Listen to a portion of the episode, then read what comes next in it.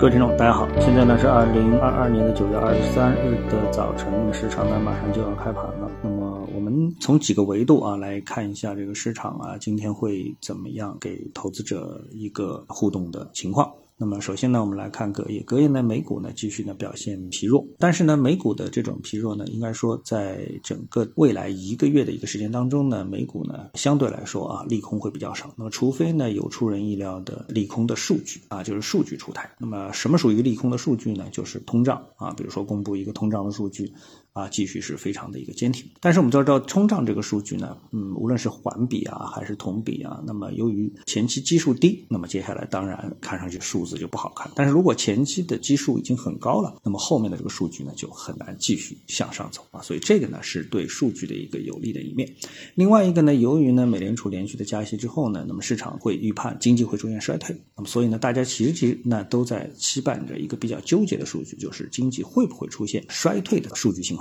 所以呢，会把坏数据当利好来炒。所以一旦呢出现。不太好的数据，比如说就业率下降、失业率上升，那么这个呢就很有可能呢就触动美股的上行。那么由于未来是一个月的真空期啊，呃，真正会影响大家的利空呢会比较少，所以呢市场的更多的概率呢就是止跌反弹啊，出现一波上升行情。那么一旦美股出现这个上升行情的话呢，那对于全球股市来说呢，那么就是也是一个正向影响。特别是 A 股市场呢，现在呢和美股啊互动呢也是比较的厉害的。但是呢，A 股的逻辑跟美股当然有所不同，但是呢市场。的信心啊，有一点消磨殆尽啊。整个市场呢是在六千亿的成交水平，说明呢市场呢投资者参与的热情度啊是越来越低啊。马上要临近十月，大家的这个观望的情绪呢也是比较严重，所以呢目前整体市场啊是处于一个观望的状态。那么目前来说呢，长线的机会呢还并没有出现啊，所以呢对于普通投资者而言的话呢，观望是比较好的一个策略啊，并且呢仓位呢也不用太重啊。这是对于 A 股的投资人。那目前来说的话呢，也没有什么特别明。确的板块就能够从这个位置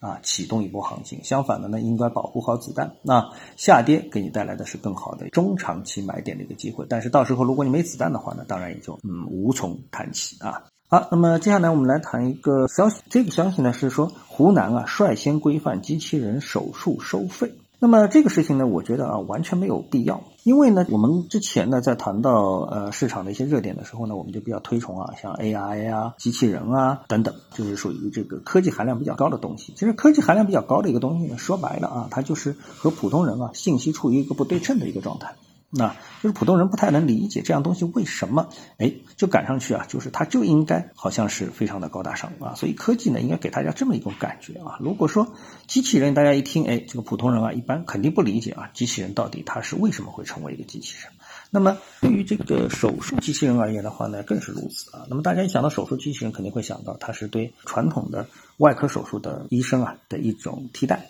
对吧？那么和任何的医疗行业的其他的品类相似的一个地方呢，是什么呢？就是说医药的创新啊，无论是医疗器械的创新还是医药的创新，那么它都是一个大投入的一个创新啊。那么如果一旦对它的价格进行限制，实际上呢，就是把市场化的价格发现变成了计划性的价格确定。啊，但是呢，确定价格者呢也不一定了解这个行业或者说这个品类啊，它到底应该是什么钱？除非呢，这个定价机制啊本身它是非市场化的。所以现在碰到了这样一个问题，就是管理者可能认为这个价格本身就是一个非市场化定出来的价格，是虚高的价格。我需要你把价格给消费者一个真实的。啊，一个价格，但是呢，对于大部分的呃参与这个行业的研发的这个市场人士而言的话啊，就是这种企业啊，这种企业而言，他们本身呢也是冒着巨大的风险来投资行业啊，因为在任何的创新行业，谁都不敢说，呃，当然也绝对不存在百分之一百成功的概率啊，它的成功概率其实是相当低的。那么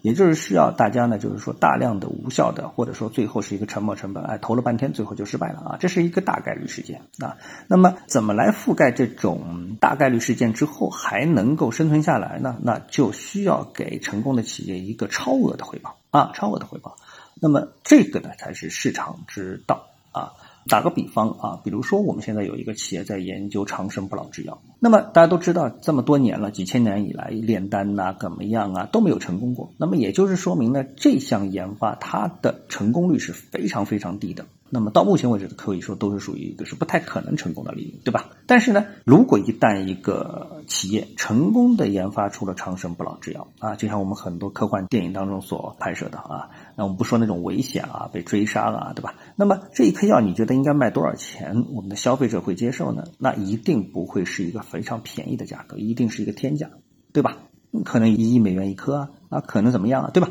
但是如果说这个时候卖的像感冒药一样的价格，你说成立不成立？那这当然是不可能啊，不太可能成立的事情啊。所以呢，我们把这样的一个范围缩小到我们现实当中的话呢，是什么？就是说，你去研发一个药啊，无论是我们过去你看针对新冠啊研发的这个修改基因的 Moderna 的这个药也好啊，还是我们自己本身研发的一些药也好啊，那么这个研发它本身就存在着一个低成功率啊，很多企业就是没有研究成功啊。所以呢，给予这个创新企业一个高回报，这本身就是一个市场规律。而现在限制了它能够高回报，那么会在我们市场当中的医药股会产生一个什么样的影响呢？实际上呢，它非常的不利于科创板，因为所谓的科创板，科创板就是鼓励企业创新。那么他们创新的一个前提条件之一，就是市场给予他们创新成功之后的高回报。如果说不给他们高回报，那么最后呢，又回到什么抓大放小，就是让有实力的、有资金实力的大的企业继续垄断这个市场的。无论是创新还是其他的一些